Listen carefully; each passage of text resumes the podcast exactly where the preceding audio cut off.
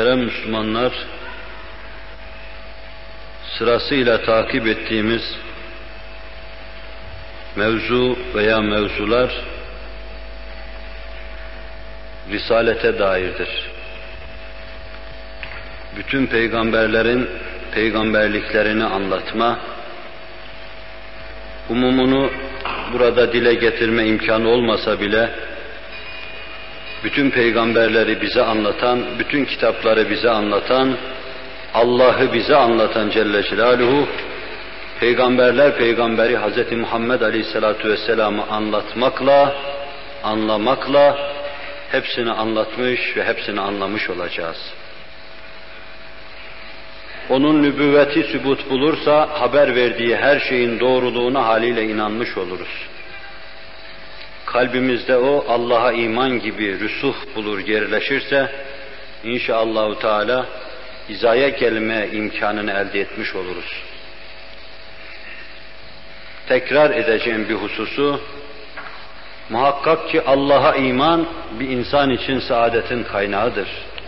Ama beşer Allah'a imanın yanında Resulullah'a inanmadığı müddetçe sergerdan ve başıboş dolaşmaya, dolanmaya mahkumdur başıboş dolaşmayı kurtarmayı düşünüp başıboş dolaşmadan kurtulmayı düşünüyorsa beşer La ilahe illallah dedikten sonra bütün ruhu canıyla, hissiyatıyla Muhammedur Resulullah da demelidir.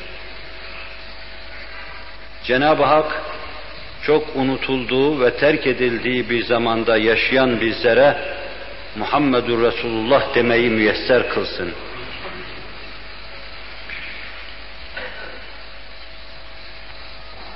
Geçen derste peygamberlere has sıfatlardan doğru olma hususunu arz etmeye başladım. Meseleyi size fikir fikir verebilecek seviyeye getirmeden zaman bittiği, vakit bittiği için ben de mevzu bitirdim. Bıraktığımız yerden başlarım demiştim. Misallerle meseleyi tavzih ederek bıraktığımız yerden başlayalım. Resul-i Ekrem aleyhissalatu vesselamın düşmanları tarafından, dostları tarafından, hadiseler, vaki tarafından doğruluğunun kabul edilmesi, izan edilmesi, tasdik edilmesi hususunu arz ediyordu. Kur'an-ı Mucizül Beyan Zümer suresinde وَالَّذ۪ي جَاءَ بِالصِّدْقِ وَصَدَّقَ بِهِ اُولَٰئِكَ هُمُ الْمُتَّقُونَ Burada aleyhissalatu vesselam bir ahdi anlayışla anlatılmış olsa bile altında bütün peygamberler anlatılmaktadır. Her peygamber doğru haber getirmiştir. Bu doğruluğun dellalı olmuştur getirdiği haberleri söylerken doğruluktan zerre kadar ayrılmamıştır. Her peygamber hayatıyla doğruya tercüman olmuştur. Doğruyu dile getirmiştir. Hayatı doğrunun abidesidir, doğruluğun abidesidir. Resul-i Ekrem aleyhissalatu vesselam nasıl böyledir? Bütün peygamberler de böyledir. Ve peygamberlerden sonra her peygambere tabi olan, hususiyle efendiler efendisine tabi olan, Eshab adıyla yad edilen şöhret şiar, o mümtaz cemaat, onlar da doğrudur. O doğru gelen habere ittiba etmiş, o doğruyu tasdik etmişlerdir. Binaenaleyh Kur'an-ı Mucizül Beyan bu tek ayet içinde aleyhissalatu vesselamın doğru haber getirdiğini, bütün peygamberlerin verdikleri haberin doğru olduğunu, doğru haber veren kimselerin hepsinin sıddık olduklarını, ve bu sıddık cemaati tasdik eden hepsinin sahabesinin de sıddık olduğunu ifade ettikten sonra ulaike humul muttakun Kur'an'dan bir hakkın istifade edecekler. Kainatta devri daim halinde dönüp duran hadiseleri bir hakkın kavrayacak, istifade edecekler. Allah'ın himayesine girecek, üste çıkacaklar. Allah'ın tevfikine tevfiki hareket ederek muvaffak olacaklar bu zümredir diyor. Ulaike humul muttakun ittika edenler. ذَٰلِكَ الْكِتَابُ لَا رَيْبَ ف۪يهِ هُدًا لِلْمُتَّقِينَ anlatılan Kur'an-ı Mucizül Beyan şanı çok yüce olan şu kitaptır. Ve ondan istifade edecek olanlar da müttakilerdir. İşte bu zümre müttakilerdir. İster Allah'tan haber getirenler olsun, isterse Allah'tan getirilen habere gayben iman edenler olsun. İşte bunlar müttakilerdir. Kur'an-ı Kerim'den istifade edecekler de bunlardır. Öyleyse kim gönlünden Resulullah'ın getirdiğini tasdik ediyorsa sallallahu aleyhi ve sellem, bütün peygamberani, peygamberani İzam'ın getirdiklerine harfiyen bağlanıyorsa, gönül veriyorsa, müttaki zümresine dahil olmuş olur, Kur'an'dan istifade etmiş olur. Teberrüken sadece mefhumunu arz etmeye çalıştım. Ayeti kerime aleyhissalatu vesselamın sıdık sıfatına da baktığı için bu noktayı nazardan ele aldı. Hutbede arz etmiştim, fazilet odur ki düşman dahi onu tasdik etsin. Düşmanların faziletimi tasdik ediyor diye nice böbürlenen kimseler vardır. Evinde hanımına, çocuklarına, yakınlarına, düşmanlarının, hasımlarının kendine ait fazileti dile getirdiğini söyleyen nice mütekebbir, mağrur kimseler vardır. Bu türlü anlatma peygamberde gurur hasıl etmez çünkü gurur peygamberin semti nübüvvetine sokulamaz. O peygamberliği bir vazife olarak anlatır. Nasıl Allah'ı anlatma mecburiyetinde, öyle de kendi peygamberliğini anlatma mecburiyetindedir. Nasıl Allah'ın varlığına ve birliğine dair deliller ikame etme mecburiyetindedir, öyle de kendi peygamberliğini anlatma mevzuunda deliller getirip ikame etme mecburiyetindedir. Nasıl Allah'a bağlıdır, öyle de kendi şahsında peygamberliğine bağlıdır.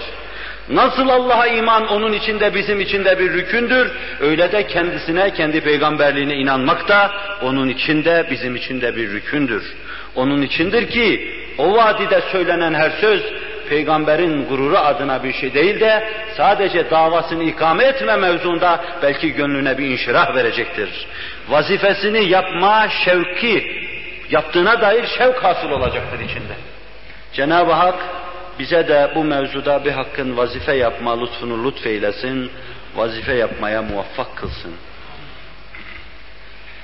Düşman peygamberin doğruluğunu, sadakatini tasdik ediyor. Biz bugün böyle bir cemaata muhtacız.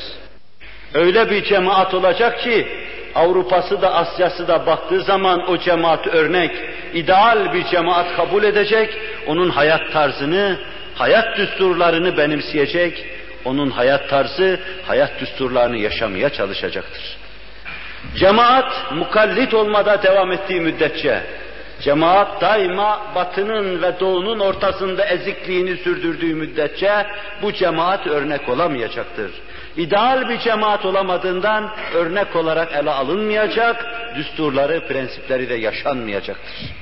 Şarkında, garbında yüz karası bir cemaat olarak yaşamaya mahkum olacaktır. Müslümanlık laf değildir. Müslümanlık hareketlerinizle, davranışlarınızla kafirin de, müminin de, Allah'ın da, meleğin de, semeyin de sizi kabul ettiği bir cemaat iseniz işte Müslümanlık odur. O zaman Allah Celle Celaluhu kainattaki bütün varlıkları emrinize müsahhar edecek ve sizi her şeyin üstüne çıkaracak, yüzüstü düşmeyeceksiniz. Düştüğünüz yerde dahi ellerinizin üzerine, ayaklarınızın üzerine düşeceksiniz. Ezilmeyeceksiniz, hezimet görmeyeceksiniz. Allah'ın cemaati olarak aziz yaşayacaksınız. Bu Kur'an'ın fermanıdır. Allah sizinle beraber olursa, Allah izzetinden size izzet bahşederse artık sizi zelil kılacak bir cemaat yoktur. Sizi zelil kılacak bir millet, sizi zelil kılacak bir hadise yoktur.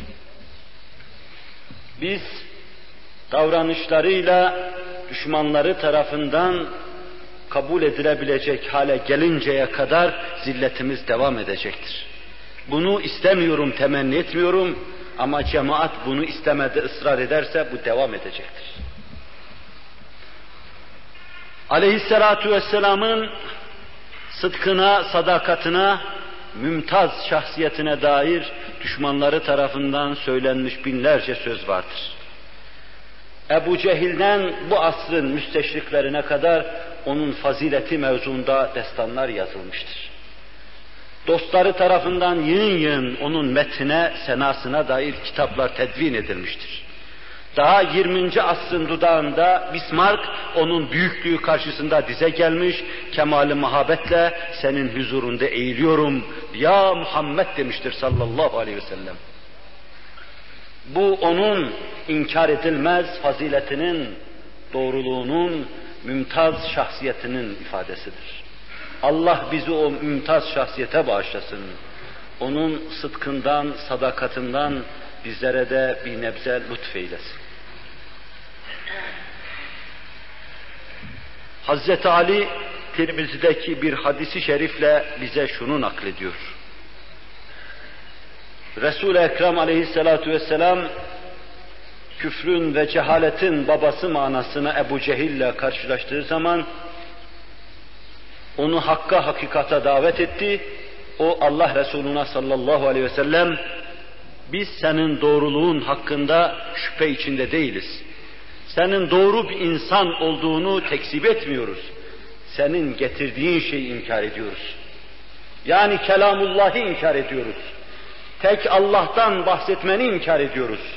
Kimse şu bedhada, kimse şu Mekke'nin göbeğinde Hz. Muhammed Aleyhisselatü Vesselam hilafi vaki beyanda bulunuyor diyemez. Kimse sana kizb isnadında bulunamaz. Sıdkın dışında kimse sana bir şey isnat edemez. Biz senin getirdiğin şeyi tekzip ediyoruz. فَاِنَّهُمْ لَا يُكَذِّبُونَكَ وَلَاكِنَّ الظَّالِم۪ينَ بِآيَاتِ اللّٰهِ يَجْحَدُونَ Kur'an'da bunu tasdik ediyor. Habibi Zişan'ım, onlar sana yalan söyledin demiyorlar, diyemezler. Doğduğun andan beri sen sadakatin abidesisin. Fakat onlar senin getirdiğin esasatı alışa geldikleri bozuk düzen, dejenere olmuş sisteme muhalif bulduklarından tekzip ediyorlar. Kur'an'ın terü taze düsturlarını, hayat bahş olan prensiplerini alışa geldikleri dejenerasyona muhalif bulduklarından tekzip ediyorlar.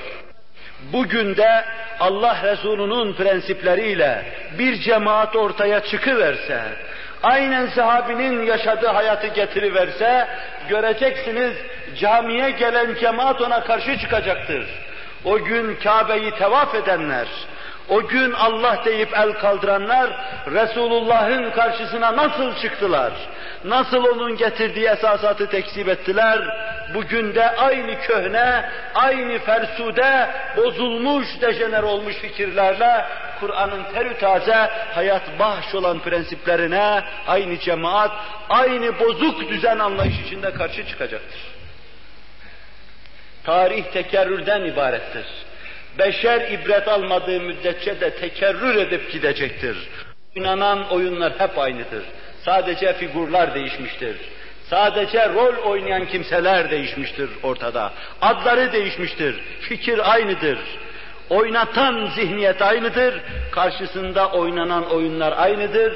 Ve karşısında oyun oynadıkları büyük hakikatta aynı büyük hakikattır. Allah bizi hakikata hadim, ve bu hizmette kaim eylesin. Allah bizi dalalete düşüp hakikatin karşısına çıkmadan masum ve mahfuz buyursun.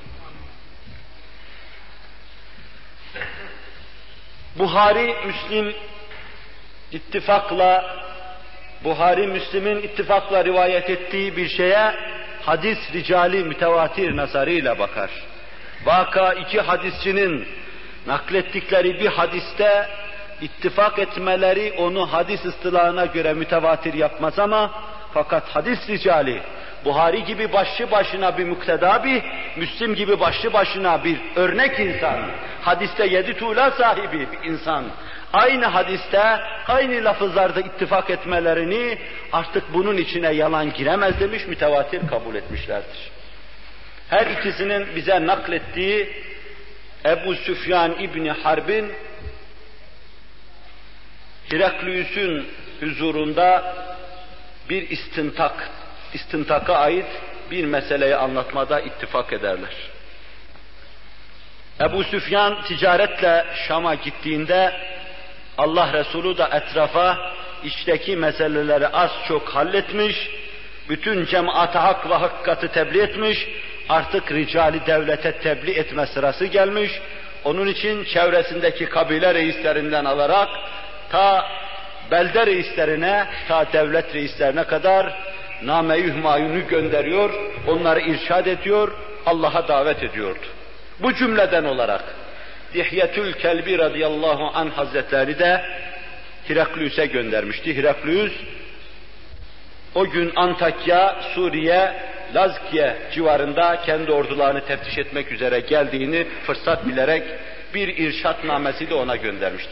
Bismillahirrahmanirrahim.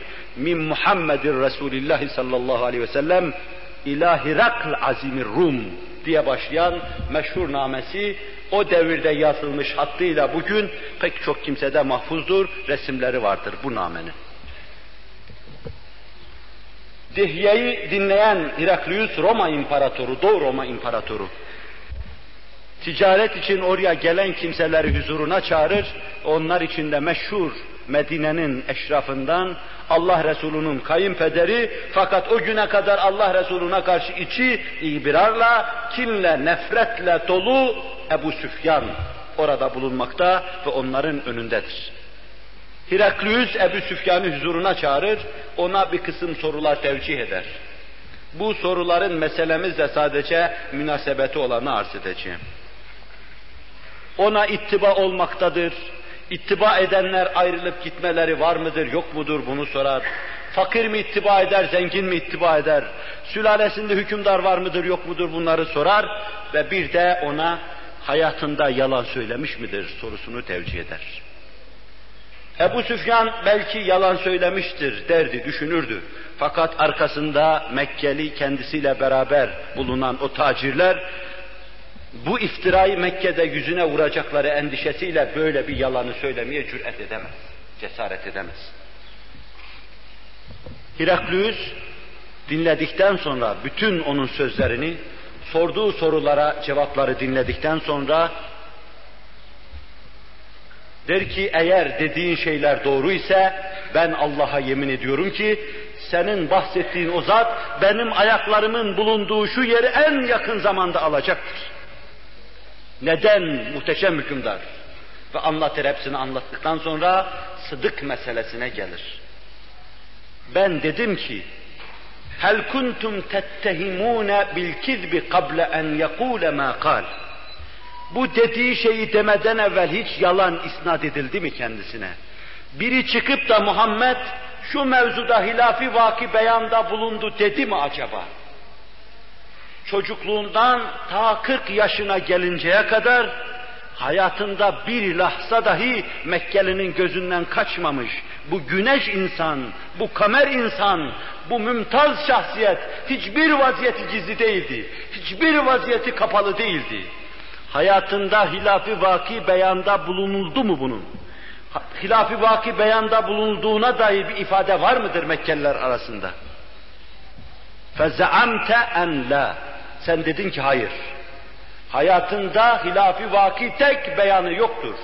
فَعَرَفْتُ أَنَّهُ لَمْ يَكُنْ لِيَدَعَ الْكِذْبَ عَلَى النَّاسِ فَيَكْذِبَ عَلَى اللّٰهِ Teala. Ben o zaman bildim ki 40 yaşına kadar insanları aldatma mevzunda yalan söylemeyen bir insan 40 yaşından sonra dünya kendisini terk etmeye başladıktan sonra, ikbali idbara döndükten sonra insanları bırakıp da Allah'a karşı yalan söylemeye cesaret edemez. Bu da mantığın ifadesidir. Ondan anladım ki o peygamberdir. Ondan anladım ki o sıdk abidesi, sadakat abidesi benim ayaklarımın bulunduğu bu yeri alacaktır, hakim olacaktır. Buhari'nin hemen başında ve Müslim'de Ebu Süfyan tarikiyle Müslüman olduktan sonra bu vaka emsali çeşitli şeylerle beraber bize nakledilmektedir. Düşman Resulullah'ın sallallahu aleyhi ve sellem sadakatini kabul ediyor. Allah Celle Celaluhu bütün nüfusu emmare ile beraber nefsi emmaremize de kabul ettirsin, kabule müyesser kılsın. Meseleyi çok uzatmamak için bu hususta ikinci bir vakı arz edip bitireceğim.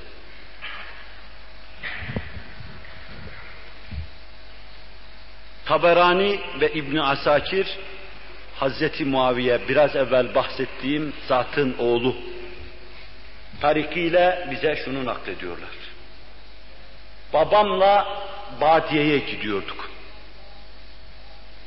Babam, annem Hint, meşhur, o büyük kadın. Küfürde nasıl büyük, İslamiyet'e girdikten sonra da Yermuk'ta Müslümanların gayretini, gayreti diniyelerini tahrik etmede öylesine büyük. Bütün kabiliyet ve istidadını İslam'ın ilasına, İslam'ın yükselmesine sarf etmekte de öyle büyük.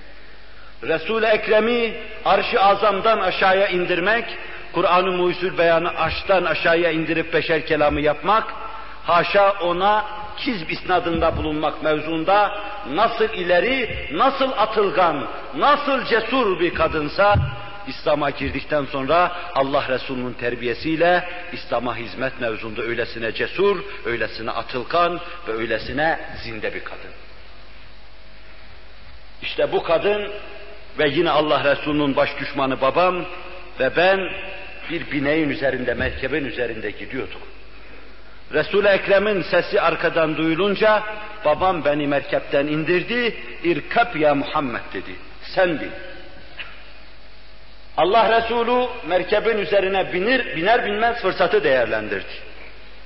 Onlara ya Ebu Süfyan ve anneme döndü, ey Hint bint, bint Utbe dedi. Vallahi letemutun, thumme letub'asun, thumme leyudhalennel muhsinul cenne vel musi'un nar. Ve ene aqulu lekum bihakkin ve innekum leevvelu men unzirtum. Sonra da bunları kendi ifadesi olarak söyledikten sonra Bismillahirrahmanirrahim dedi. Hamim tenzilul kitabi minallahil azizir rahim. O sureden de birkaç ayet okuduktan sonra babam sözünü bitirdin mi dedi, bitirdim dedi. Allah Resulü bindiği şeyden aşağıya indi. Anam bütün hışmıyla, bütün afetliğiyle babamın yakasına yapıştı. Bu sihirbazı ne diye bindirdin bu merkebe? Bizlere bunları mı söyleyecekti dedi. Allah Resulü söylediği şeylerde şunları demişti, ifade etmişti. Allah'a kasem ediyorum ki ikiniz de bütününüzde öleceksiniz. Ve sonra Allah sizleri ihya edecek. Sonra ehli ihsan olan, Allah'ı görüyor gibi Allah'ın emirlerine ram olan, Allah'a kullukta bir an dur olmayan kimseler Allah'ın rızasının, rıdvanının bağ ve bahçe halinde tezahürü olan cennete girecekler. Ehli isaat olan, kötülükten ayrılmayan, Allah'ı görmüyor gibi, bilmiyor gibi davranan, laubali olanlar, onlar da Allah'ın gazabının alevler halinde tezahürü olan cehenneme girecekler. Ben size şurada doğruyu söylüyorum ve ilk inzar edilenlerden bulunuyorsunuz. Kötü, kötü yolun encamından ilk korkutulanlardan bulunuyorsunuz. Ondan sonra da Allah'ın kitabından Hamim dedi bir kısım ayetler okudu. Anam hışımlandı, babamın yakasından tuttu. Bu sihirbazı ne diye konuşturdun? Bunun için mi çocuğu merkepten indirdin dedi. Babam bütün celadetiyle vallahi ma huve bisahirin ve la kezzab dedi. Allah'a yemin ediyorum ki o ne sihirbazdır ne de hilafi vaki beyanda bulunan bir insandır. O doğrunun, doğruluğun ta kendisi ve doğru ifade onun sözüdür diyordu. Bunu da bize o günün Allah Resulü'nün düşmanı Ebu Süfyan ailesi, Hint ailesi, Muaviye ailesi naklediyor. Fazilet odur ki düşman dahi onu tasdik etsin. Bunlar yığın yığın kitaplarla, yığın yığın insanların ifadesinde, yığın yığın kalemlerle tespit edilen şeylerdir. Tarihte Resul-i Ekrem aleyhissalatu vesselama ait vakaların ince elekten el, elenerek çok güzel kritiği yapılarak tespit edildiği gibi hiçbir vaka tespit edilememiştir. Her vaka mışlı muşlu tespit edilmiştir. Her vakanın içinde az çok yalan vardır.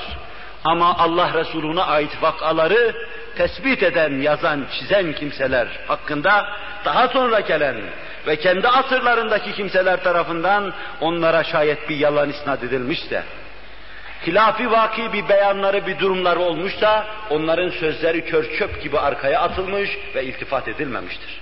İslam'da her vakanın böyle inceden ince kritiği ve tespiti vardır.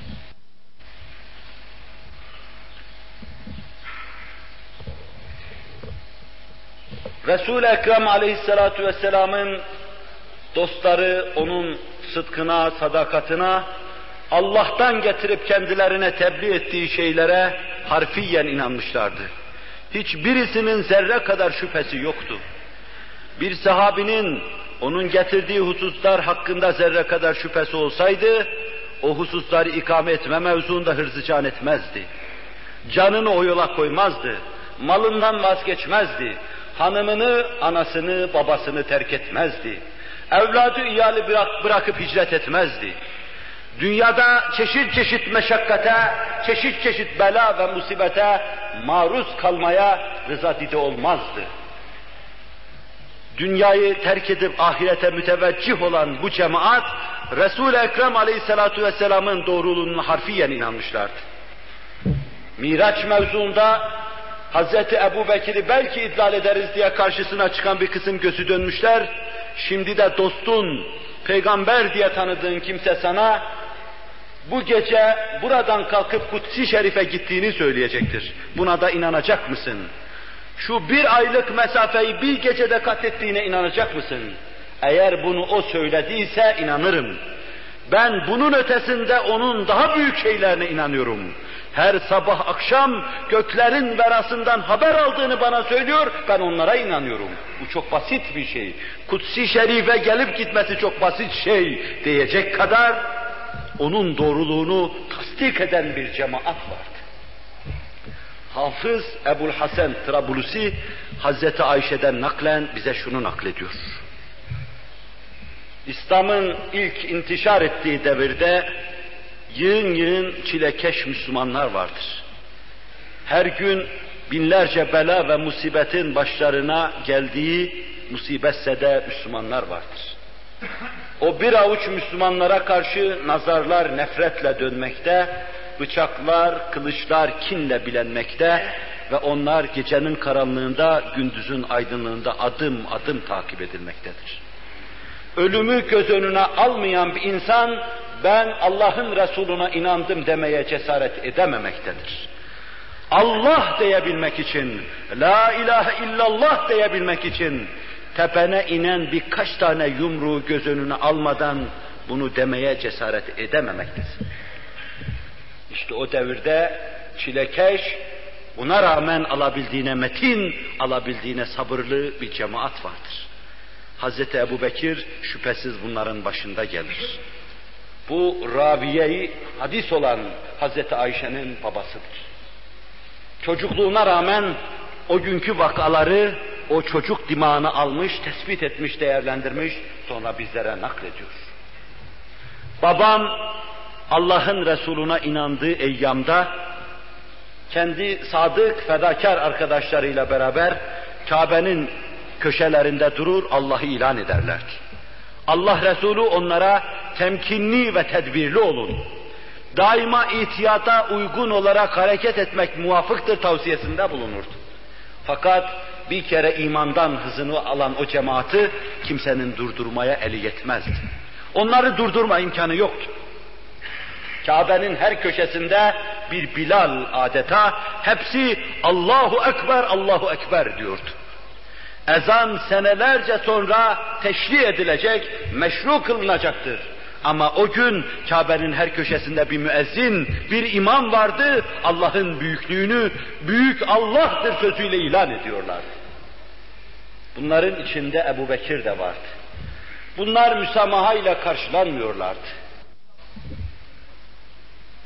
Herkesin üzerine yığın yığın insanlar çullanıyor, tekme tokat Müslümanlar ayaklar altında, kanlar içinde komaya giriyor ve sonra yakınları tarafından, müşrik ve müşrike yakınları tarafından kaldırılıp evlerine götürülüyor. Kimisi ölüyor, Gözlerini hayata kapıyor, gidiyor. Kimisi günlerce yatakta yattıktan sonra kalkıyor.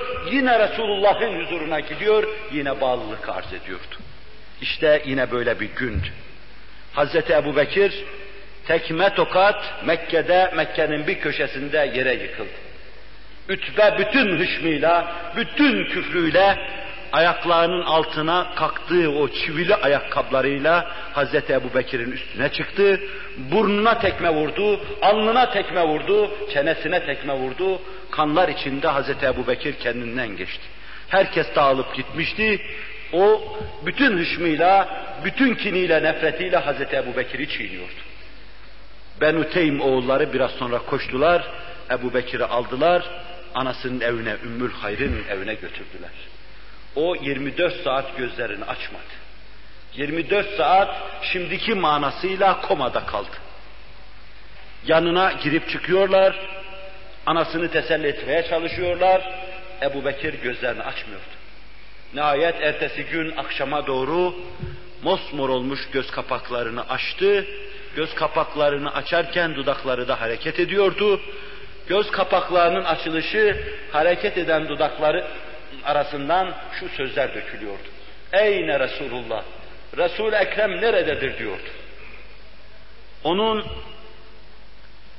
kendi en büyük belaya, en büyük musibete maruz kaldığı anda dahi Resul Ekrem'i düşünmesi karşısında yakınları levmederek yanından ayrıldılar. İthale lisanda bulundular. Şu dakikada dahi başına bu belaları getiren adamı düşünüyorsun dediler.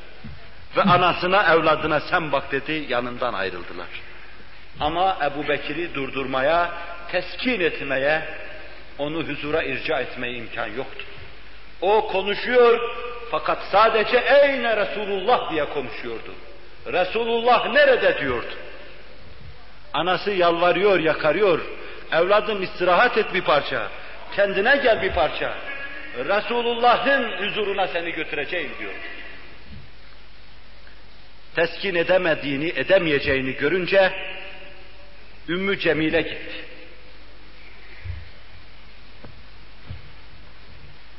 Ümmü Cemil'i çağırdılar.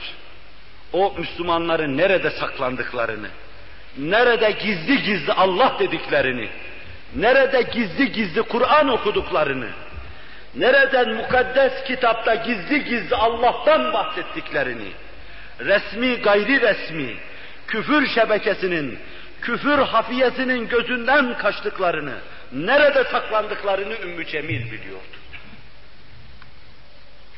Duruma bakarsanız cihanın şarkında, garbında aynı şenaatler bütün denaatiyle icra edilmektedir.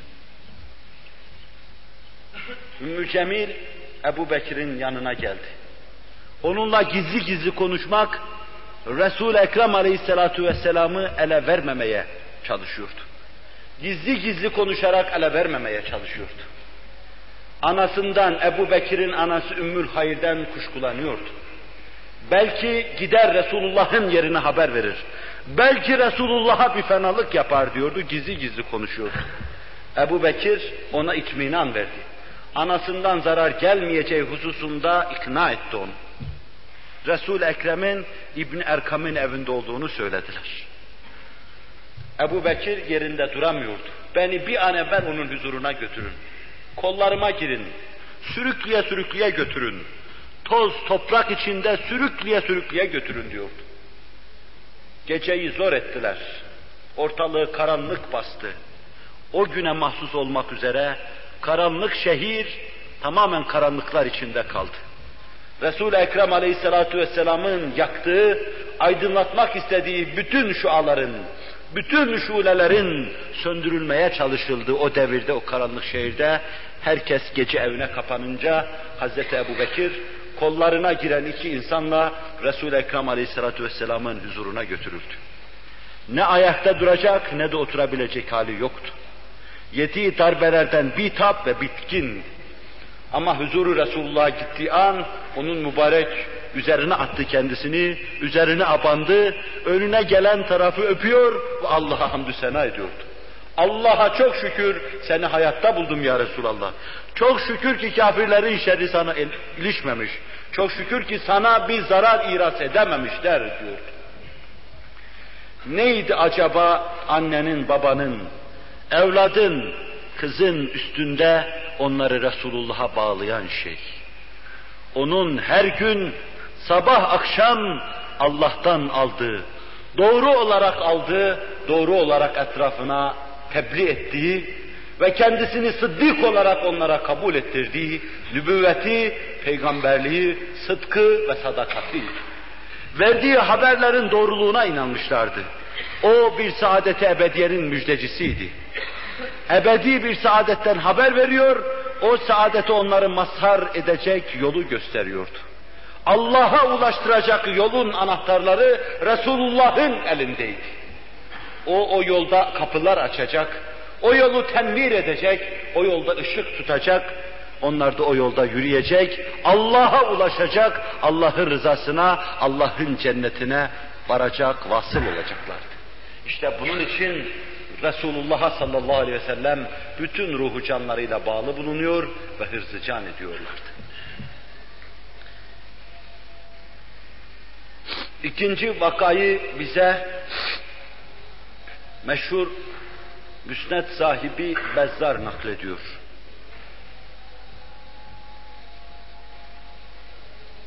Ravi hadis Mes'ud İbni Hiraş radıyallahu anh. Mekke'de Safa ve Merve'ye nazır bir noktada bulunuyordum. Elleri boynuna bağlanmış, tekme tokat götürülen bir delikanlı gördüm o gün. Daha bıyıkları henüz terlemek üzere olan bu delikanlıya niçin bu eza cefa yapılıyordu? Maneviyatı çok sağlamdı.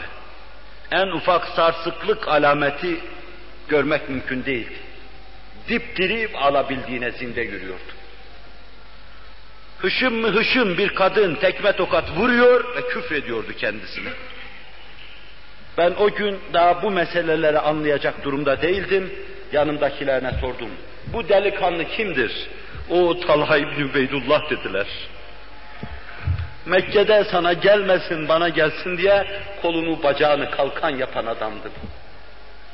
Resul-i Ekrem aleyhissalatu vesselam Uhud vakasında Talha'nın yardımına koşun deyip onun yardımına sahabeyi koşturduğu büyük insandı. Aşere-i mübeşşereden, hasbi, fedakar, feragat sahibi büyük insan. O gün 17-18 yaşında iman etmişti. Kavmi, kabilesi ellerini bağlamış, Safa Merve arasında hacıyı koşturur gibi koşturur, ona tekme tokat atarlardı. Bu arkasından hışım savuran kadın da Usbe binti Hadremi anasıydı. Anası küfrediyor, tekme atıyordu ona. Ama onun gözünde anasını görüyordu, ne babasını görüyordu, ne Ubeydullah'ı görüyordu, ne de İbadullah'ı görüyordu. O Muhammedun abduhu ve resuluhu'yu görmüştü. Onu görmüş, ona bağlanmıştı. Bütün ruhu canıyla bağlanmıştı. Tekmeleri de duymuyordu. Küfürleri de kulağı duymuyordu. Bütün bu başına gelenler karşısında Resul-i Ekrem Aleyhisselatü Vesselam'ın dost sadakatına inanmış. Dimdik her şeye katlanıyordu. Onların çilesi Mekke'de bitmedi. Çilesi hicret ettikleri ilk yerde devam etti. Çileleri Medine-i Münevvere'de devam etti.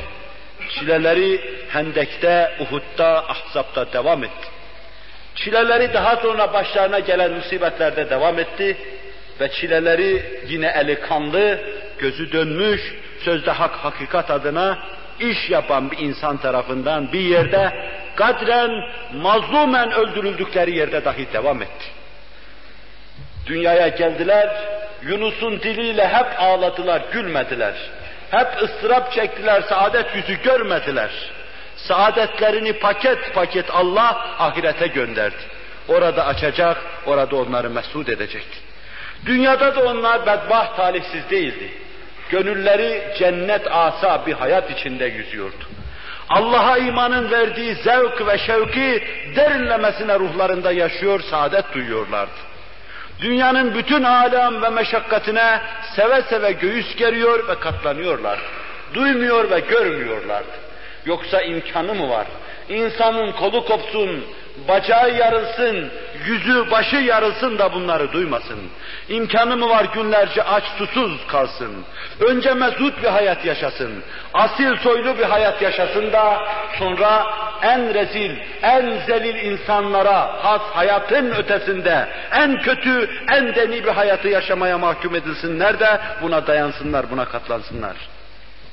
Eğer Resul-i Ekrem'in verdiği haberin doğruluğuna, sıdkına inanmış olmasalardı, onlar o günün musibetinin sadece bir saatliğine dahi dayanamazlardı. Biz dayanamadığımız gibi onlar da dayanamazlardı. Dayanıyorlardı, Resul-i Ekrem'in verdiği haberlerin sıdkına inanıyorlardı. Saadetin, felaketin ötesinde olduğuna inanıyorlardı. Maddi, manevi bütün muvaffakiyetin, mahrumiyetin verasında olduğuna inanıyorlardı dünyayı ve mafihayı merdiven merdiven ayaklarının altına koymak suretiyle cennete çıkılacağına inanıyorlardı. Gül gül, çiçek çiçek, Allah rıda ve rıdvanının ancak dünyada dikenli tarlalarda yürümek, kandan, irinden deryaları aşmak, geçmekle elde edileceğine inanıyorlardı. Onun için mesut ve bahtiyardılar. Bugünün sinek ısırması nevinden Müslümanların başına gelen bela ve musibetlere karşı Allah Müslümanlara sabır ve metanet ihsan eylesin. Bir sinek beni ısırmasın, bir akrep beni sokmasın, bir gece karanlıkta kalmayayım, bir gün aç susuz olmayayım, emniyet adına bir emniyetçi tarafından emniyetsizlik hesabına bir felakete maruz kalmayayım endişesiyle saadete vesile olabilecek nice şeyler terk ediliyor.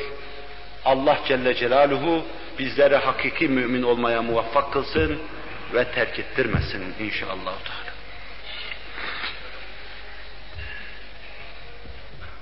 Teberrüken misali üçleştirmek istiyorum. Üç sayısında bir mübarekiyet vardır diye bu, bu hususta dahi üç misal vermek istiyorum. Üçüncü vakayı bize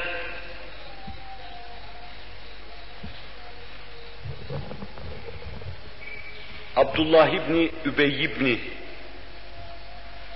Selul'un oğluyla arasında olan bir münasebeti şeklinde yine Taberani naklediyor, arz edeyim.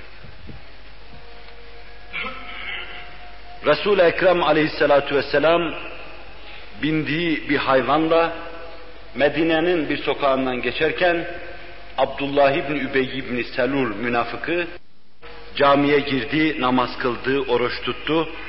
Tehlike arz edeceği ana kadar cihada da iştirak etti. Fakat her tehlike arz edişinde adamlarını aldı, geriye çekildi.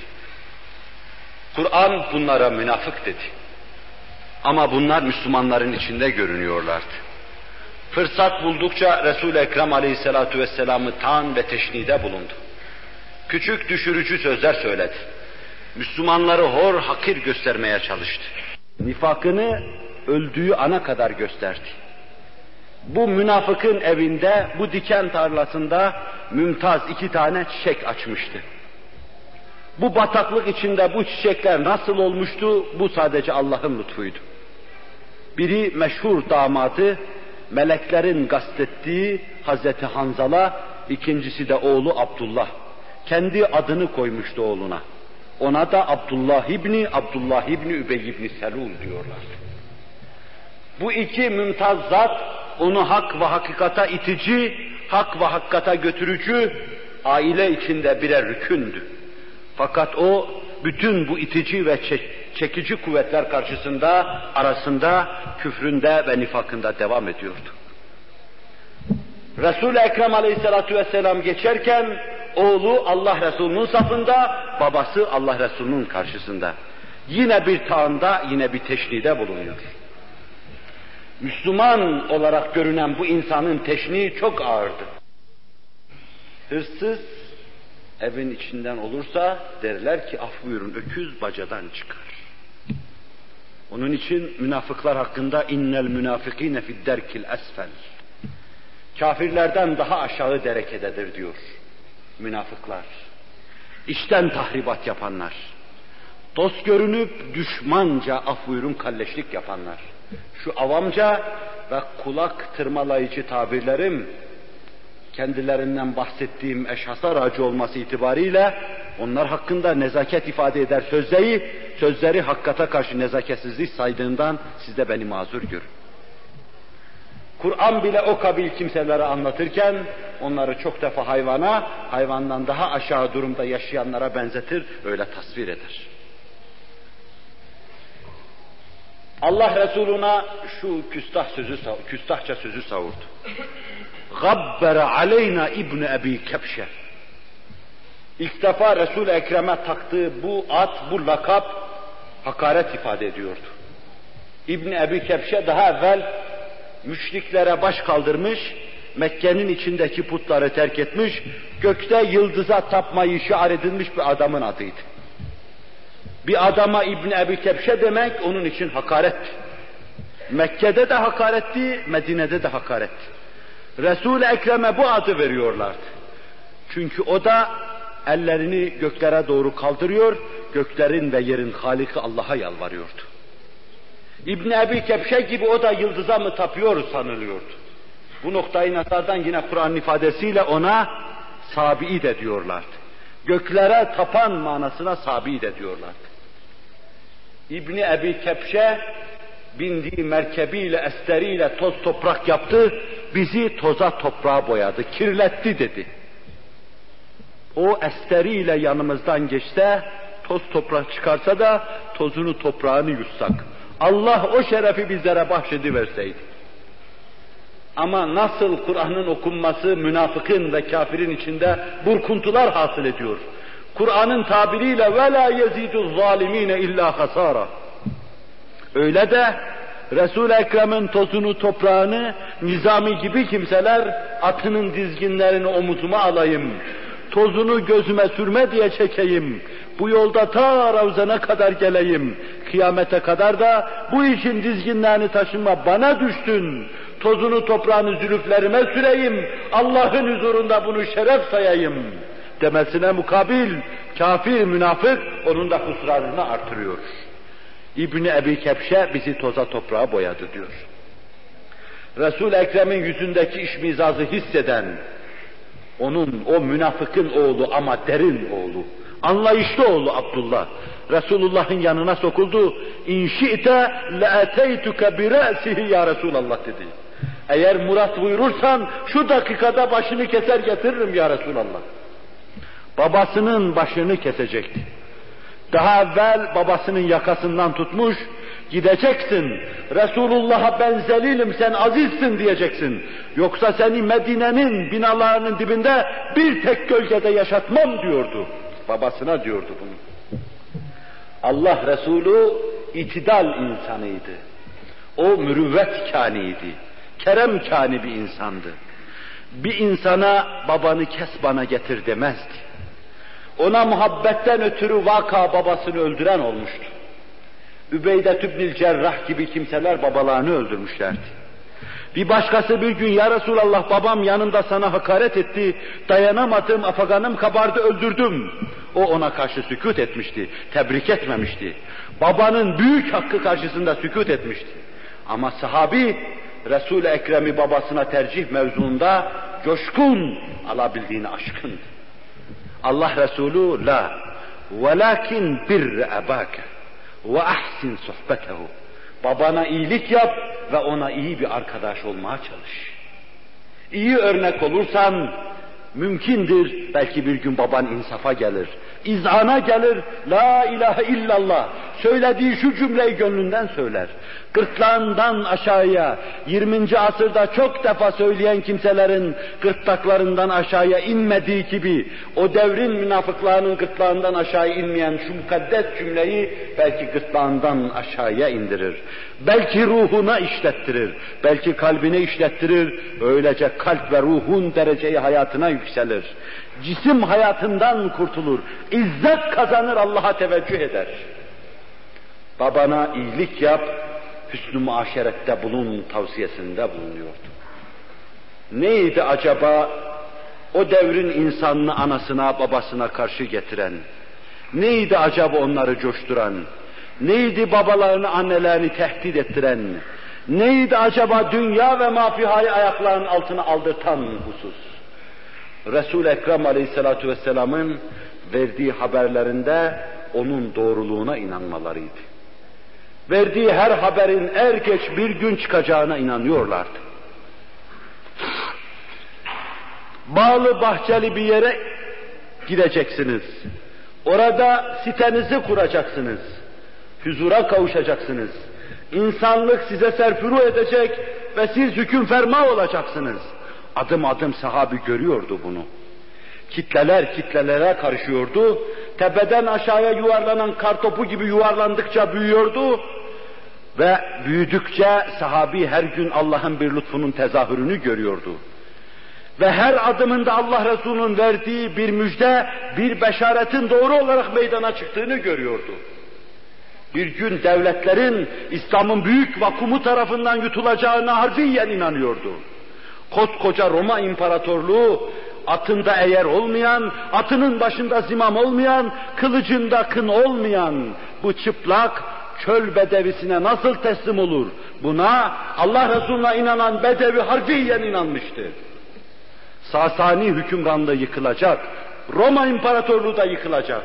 Adım adım verdiği her şeyin doğru çıkması ahiretin meydana geleceği hususunda da onlara kat'i teminat veriyordu. İtminan veriyordu. Sıdkına harfiyen inanıyorlardı. Onun için onlara onları anlatan birisi, onlar dünyada ahireti yaşıyorlardı. Sözüyle onları anlatmakta, onları dile getirmektedir. Dünyada ahireti yaşıyorlardı. Gayb aleminde adeta şuhudi keyfiyetleri vardı. Allah'ı görmüyorlardı zahiren fakat görüyor gibi davranıyorlardı. İman, İslam, ihsan çiçeğini açmıştı. Tam mürakabenin altında Allah'a inanışın mahabeti, azameti ve dehşeti her an okyanuslar gibi gönüllerinde onların mevceler hasıl ediyordu.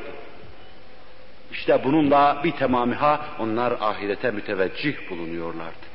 Allah Celle Celaluhu bizleri de ahirete müteveccih kılsın. Düşman onun sıdkını öyle tasdik ediyor, misallerini gördünüz. Dost onun getirip verdiği haberlere harfiyen böyle inanıyor. Binlerce misali var. Bir iki misalini de geçen derste arz etmiştim.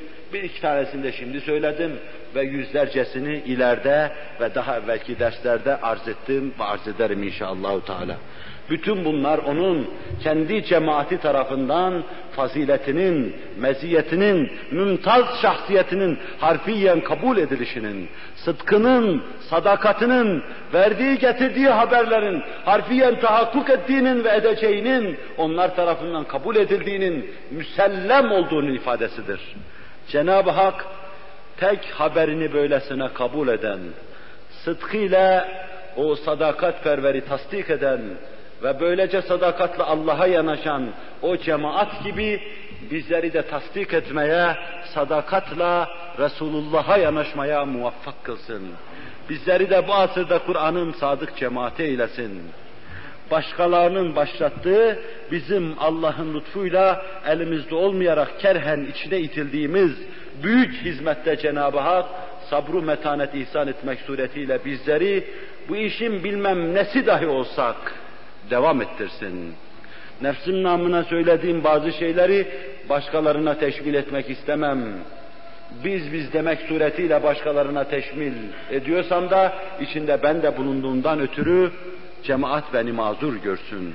İstemeyerek itildik. Elimizde olmayarak Allah lütfuyla bizi Kur'an'a hizmet hizmeti içine itti. Bu büyük bir şereftir. Bu sahabinin vazifesi, bu peygamberlerin vazifesidir. Allah'ı anlatacak, Resulullah'ı anlatacak, anlayacak ve dinleyeceğiz. Vazifelerin en büyüğüdür. İşte bu büyük vazife, büyük hizmet, büyük davada Allah bizi daim ve kaim eylesin.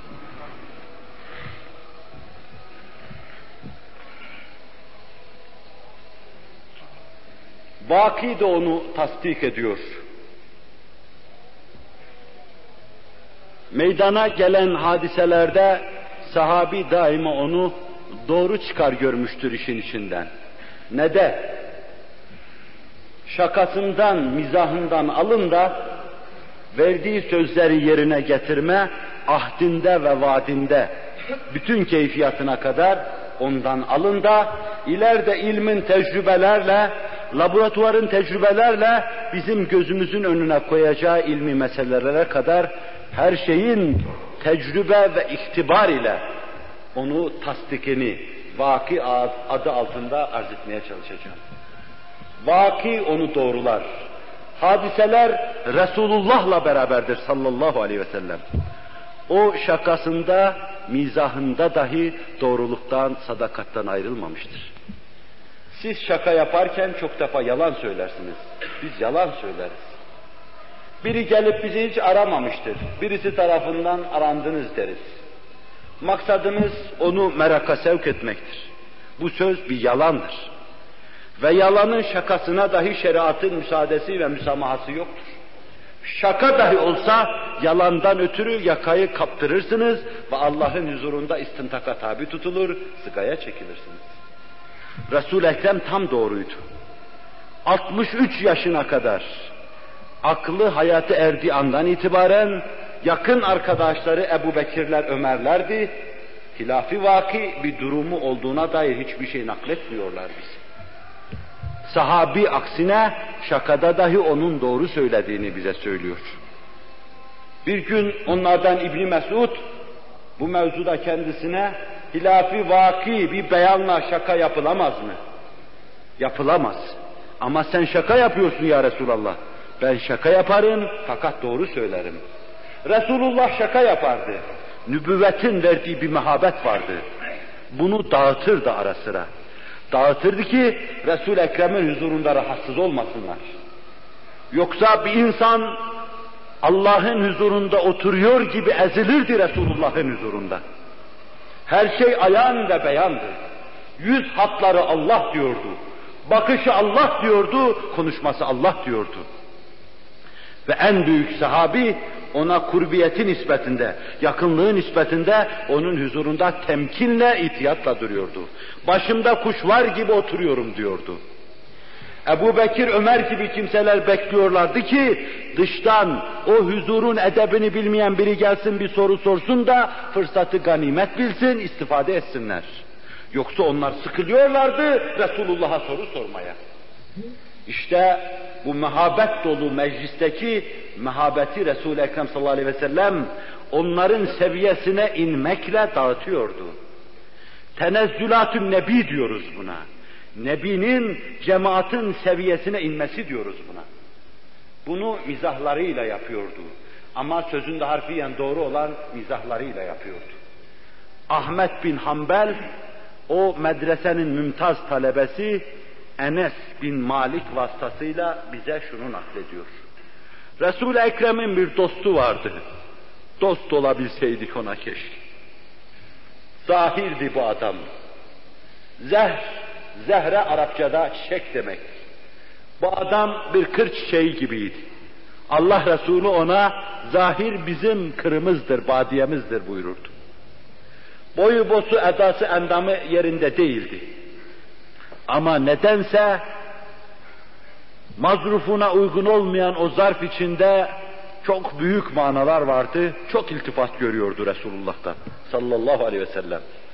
Hiç kimseye yapmadığı latifeyi yapmıştı Resul-i Ekrem ona hayatında. O çiçek getirirdi Resulullah'a adına uygun, adından neban eden, adının manasına dayalı şeylerle, hediyelerle Resulullah'ın huzuruna gelirdi. Allah Resulü da şehire ait şeyler ona hediye ederdi, döner giderdi. Pazara iner, zahir orada bir şeyler satardı. Bir gün böyle bir pazarda bulunuyordu.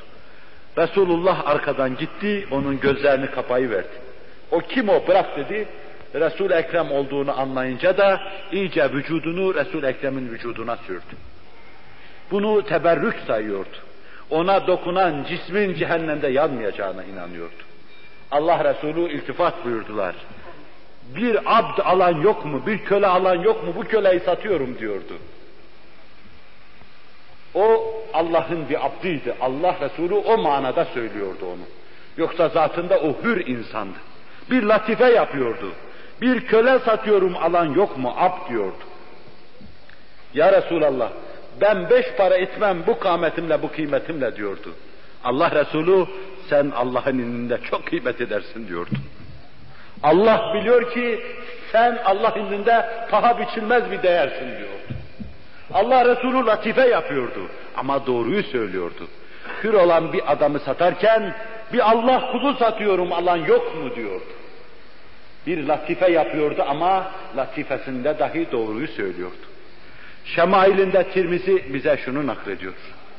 Yaşlı bir kadın, Arap acuz diyor.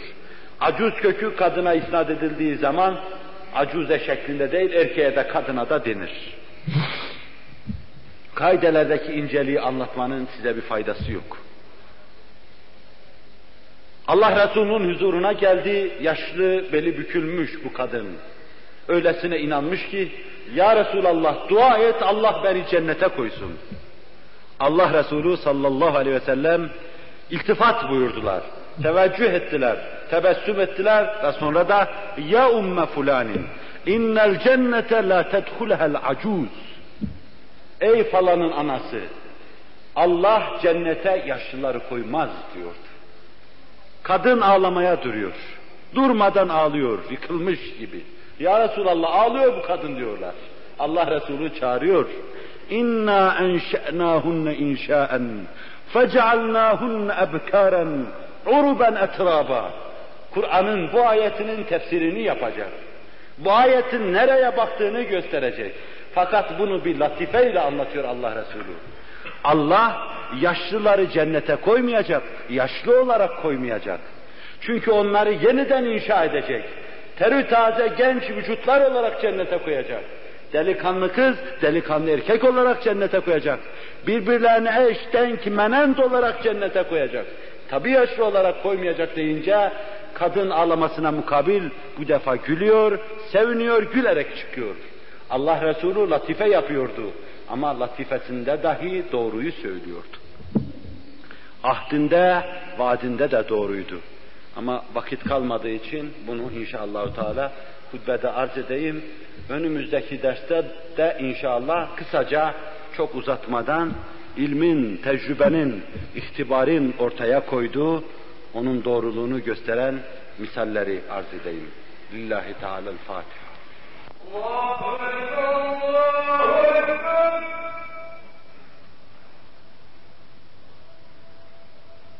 Allahu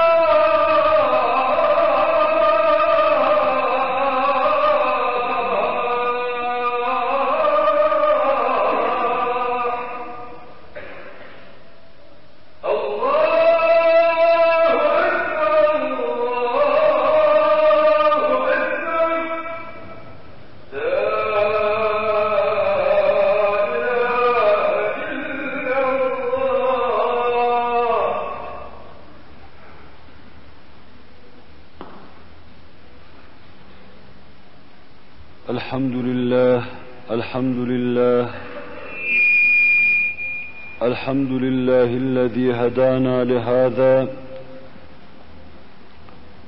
وما كنا لنهتدي لولا أن هدانا الله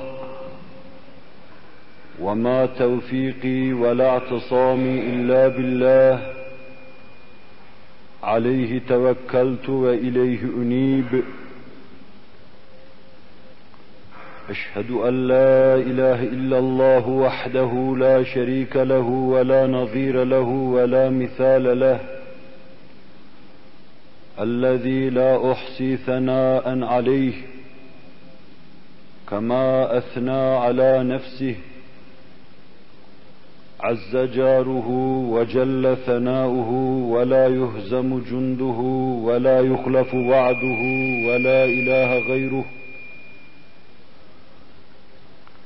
وأشهد أن سيدنا وسندنا ومولانا محمدا عبده ورسوله. السابق إلى الأنام نوره ورحمة للعالمين ظهوره. صلى الله تعالى عليه وعلى آله وأولاده وأزواجه وأصحابه وأتباعه أجمعين. أما بعد فيا عباد الله اتقوا الله تعالى وأطيعوه. فقد قال الله تعالى في كتابه الكريم أعوذ بالله من الشيطان الرجيم بسم الله الرحمن الرحيم. الذي جاء بالصدق وصدق به أولئك هم المتقون. صدق الله العظيم وبلغنا رسوله النبي الهاشمي الكريم Muhterem Müslümanlar,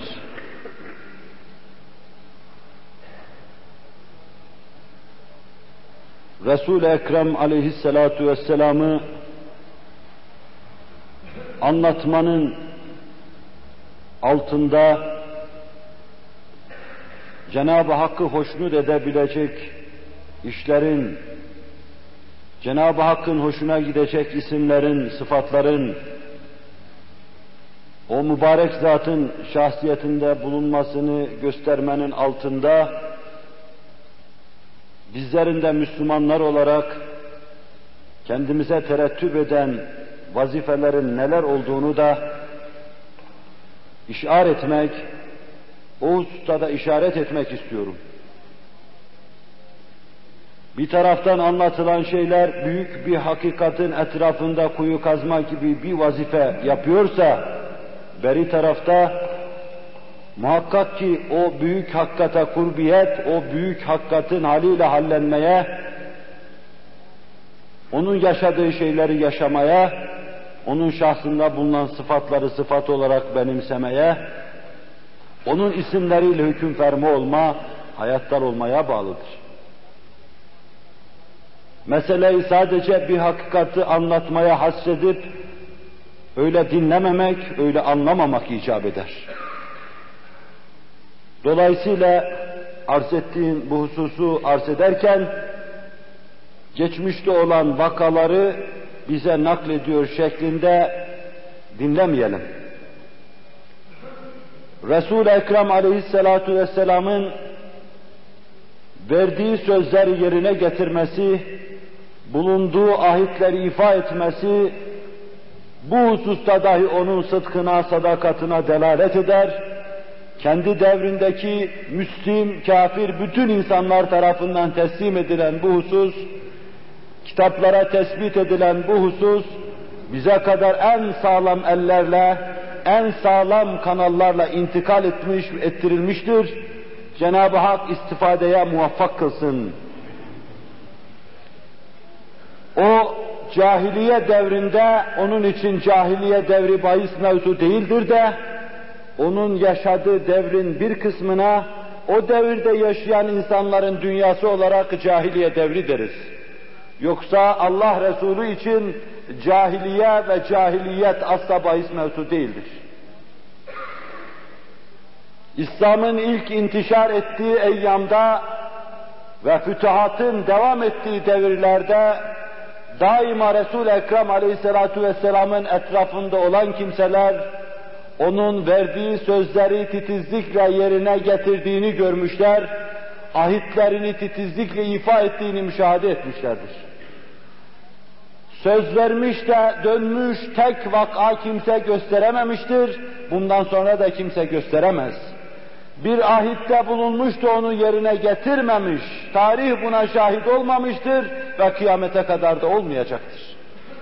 Hayatı hassasiyetin ördüğü bir insicamdır Resulullah'ın sallallahu aleyhi ve sellem.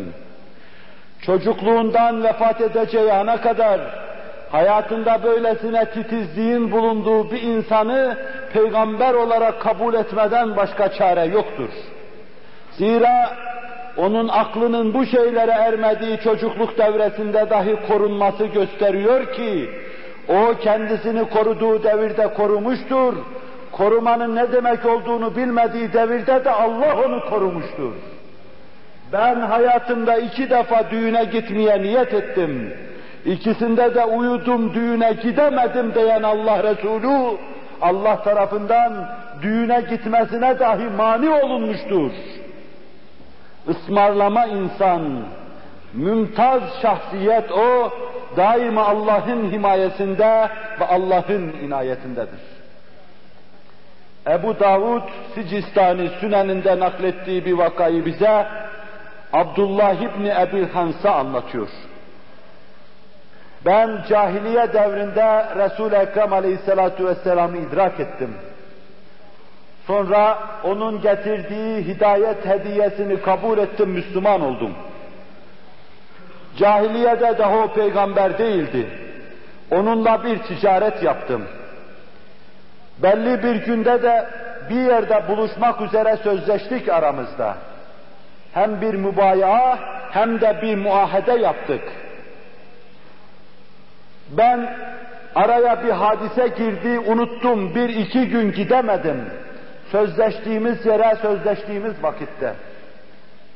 Gittiğimde delikanlı Muhammed'i sallallahu aleyhi ve sellem orada güneşin altında dimdik beni beklerken gördüm. Bana ya feta şakakta aleyye ene huna munzu selasin enteziruk Delikanlı bana biraz eziyet ettin. Sözleştiğimiz o zamandan bugüne üç gündür burada seni bekliyorum diyordu. Çünkü burada buluşmak üzere salı günü sözleştikse salı günü ben buraya geldim. Belki yarın gelir, belki yarın gelir, üç gündür burada seni intizar ediyorum diyordu. Resul-i Ekrem'in devri cahiliyede dahi cübbesinin eteğine cahiliyeye ait gubar isabet etmemiştir. O, o devirde dahi sadakatini devam ettirmiştir. O, o devirde dahi Muhammedur Resulullah peçesiyle peçelidir. Nübüvvetinde bu bütün ihtişamıyla kendisini gösterir. Binlerce vaka bu mevzu örer, bu mevzu nesçeder karşımıza çıkarır. Anlattığım tek vakayı anlatmakla iktifa edeceğim. Kaç defa kim bilir duydunuz, bir defa daha duyun.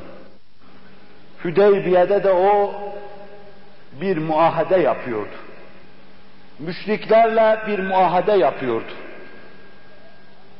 İleriyi kendisine gösteren Allah'ın göstermesiyle kan dökmeden tecennüp eden Allah Resulü sallallahu aleyhi ve sellem İslam'ın kılıcı olabilecek büyük fatih ve kumandanların sus zamanında İslamiyete girmeleri, dehalet etmeleri gibi ince bir sırrı keşfeden Allah Resulü sallallahu aleyhi ve sellem, zahiren Müslümanların ve kendisinin aleyhinde görünür gibi olan Hüdeybiye muahedesini imzalıyor. Niceleri gelip gidiyor. Niceleri Resul-i Ekrem'le sallallahu aleyhi ve sellem böyle bir muahedede kağıda imza koymak istiyor.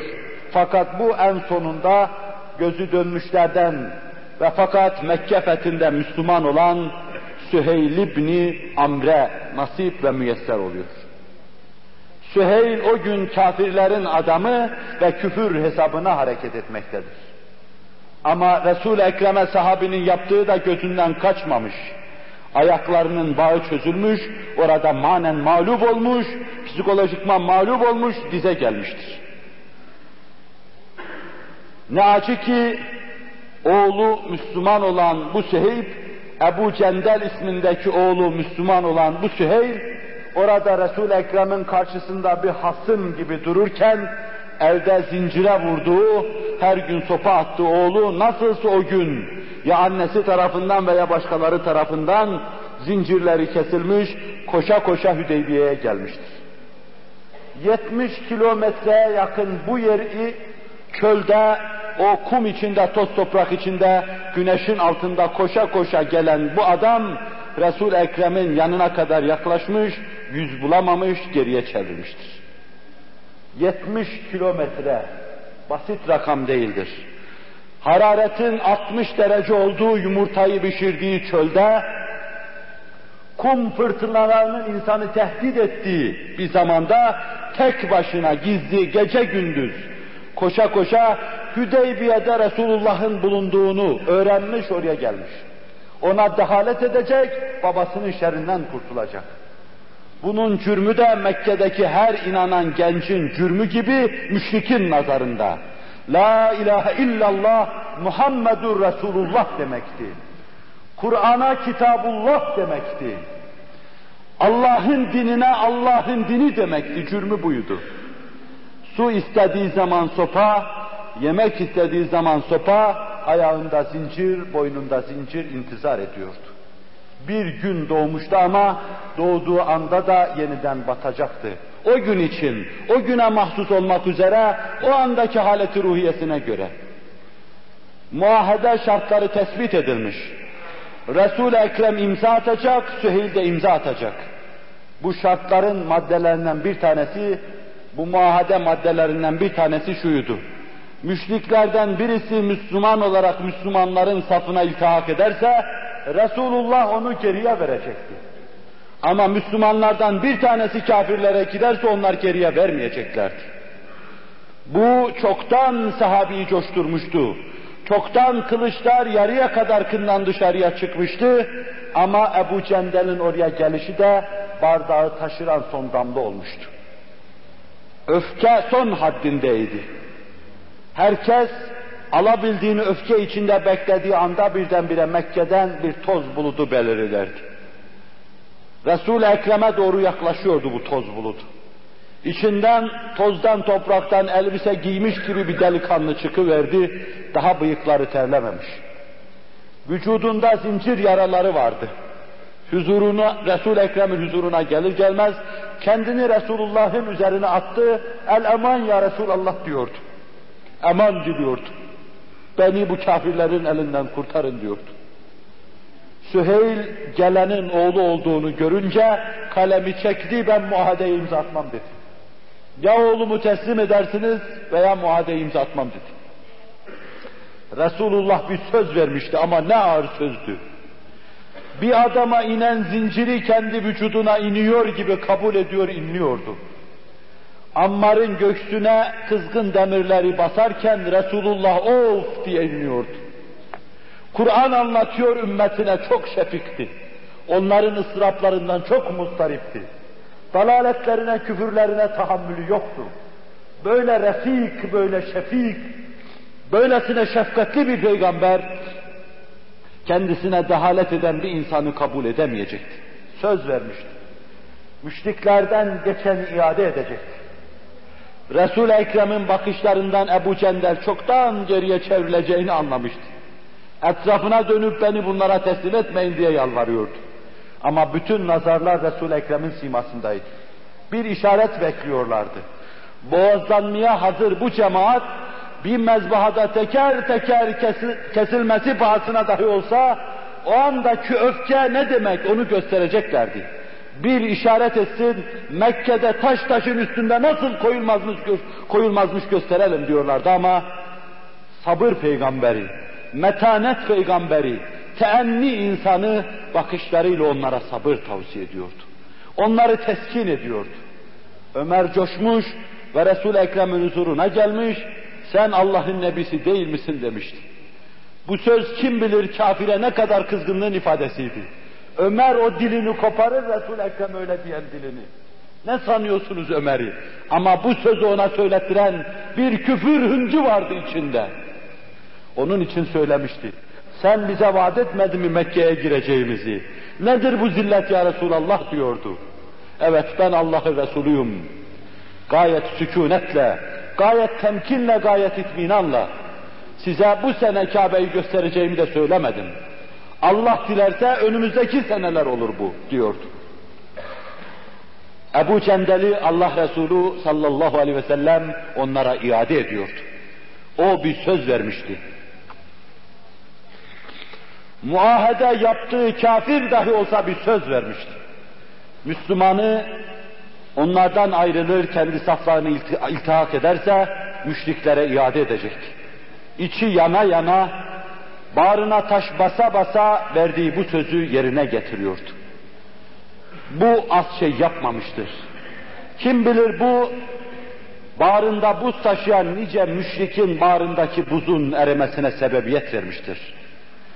Kim bilir niceleri bu na sadakat diye Resul-i Ekrem'in büyüklüğü karşısında dize gelmiştir.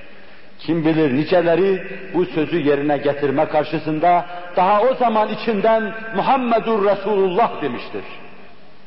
Tarih bize gösterdi, 5-6 ay sonra Mekke'de buzlar erimeye başladı. O buzların orada durmasına vesile olan Emr ibn As, Halid bin Velid gibi kimseler en evvela çözüldü, Medine-i Münevvere'ye akı verdiler. Daha arkadan niceleri niceleri. O gün Resul-i Ekrem'i ağır şartlarda muadeye zorlayan Süheyl bile ancak Mekke fethine kadar dayanıverdi. Mekke fethi günü Mekke'nin fethiyle beraber onun da gönlü fethedilmişti. O da Resulullah'ın huzuruna gelmiş, Muhammed diye diye ona hitap ettiği o büyük zatın karşısında artık Ya Resulallah tazimat ve tekrimatıyla kendisini anlatıyor, onu tazim ve tekrim ediyordu. Onun karşısında o da daha evvel oğlu gibi bel kırıyor, boyun büküyor, serfuru ediyordu. Resul-i Ekrem'in en ağır şartlar altında verdiği sözü yerine getirmesi, muahadeyi ifa etmesi katiyen gösteriyor ki o Cenab-ı Hakk'ın mürakabesi altında onun gösterdiği istikamette lehinde ve aleyhinde cereyan eden bütün şartlara rağmen bir nizamı, bir düzeni, bir sistemi yaşıyor. O Allah'ın emirlerini yaşıyor. Onun dışında hiçbir şeyi kale almıyor. İşte bu da ap açık onun nübüvvetine delalet eder. Bu işi yaşayanların da onun peygamberliğini kabul etmelerine delalet eder. Müminler de verdikleri sözü, ahitleri yerine getirir ifa ederlerse, La ilahe illallah Muhammedur Resulullah diyen, Allah'ın mabut olduğunu, kanun ve nizam vazı bulunduğunu, düzeni, sistemi onun getireceğini kabul etmiş oluyor. Resul-i Ekrem'in şeriatın bir naşiri ve tebliğcisi olduğunu, dellalı bulunduğunu, yeryüzünde Allah hesabına halife bulunduğunu kabul etmiş oluyor.